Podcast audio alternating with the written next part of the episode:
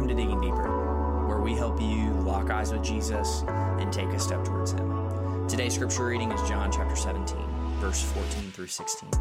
God's word says this I have given them your word, and the world has hated them because they are not of the world, just as I am not of the world. I do not ask that you take them out of the world, but that you keep them from the evil one. They are not of the world, just as I am not of the world.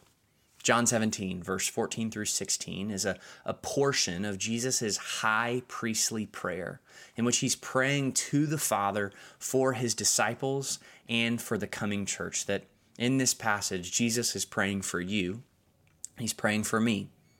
And Jesus repeats this prepositional phrase five different times, and it's the phrase of the world.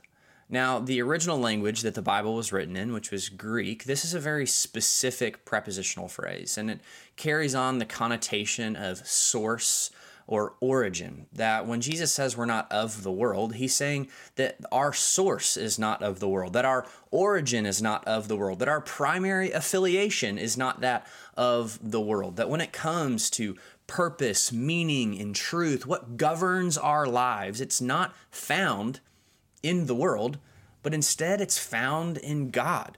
And this has some ramifications. We see in verse 14 that the world hates this.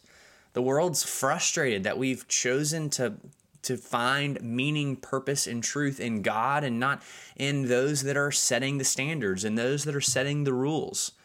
Now, this this puts us in a tricky spot. If we're not meant to be of the world, then is this a call to to recede or to retreat, to to gather in our holy huddles?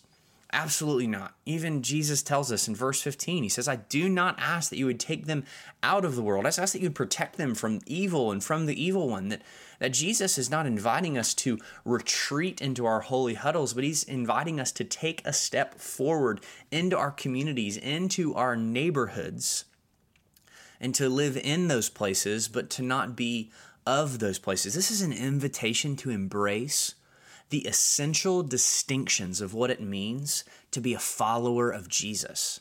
That primarily we do not belong to the world, we don't even belong to ourselves, but we belong to God.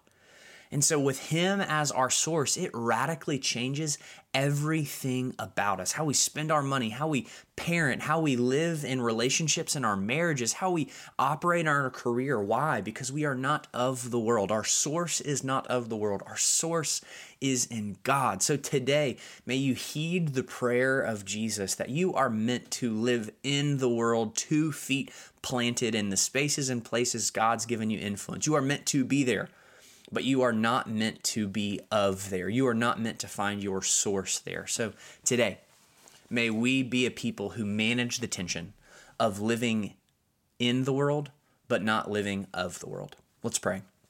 Our Father, we thank you for your word. I pray through the power of your Spirit, John 17, verse 14 through 16, would change us into the likeness of Christ. Spirit of God, I pray for your help as we want to live in the world, God but we certainly don't want to live of it. Help us to place you as the source and the origin of everything and everyone we interact with. God, we know we need your help in this task. Father, we pray this now through the Son and by the Spirit. Amen.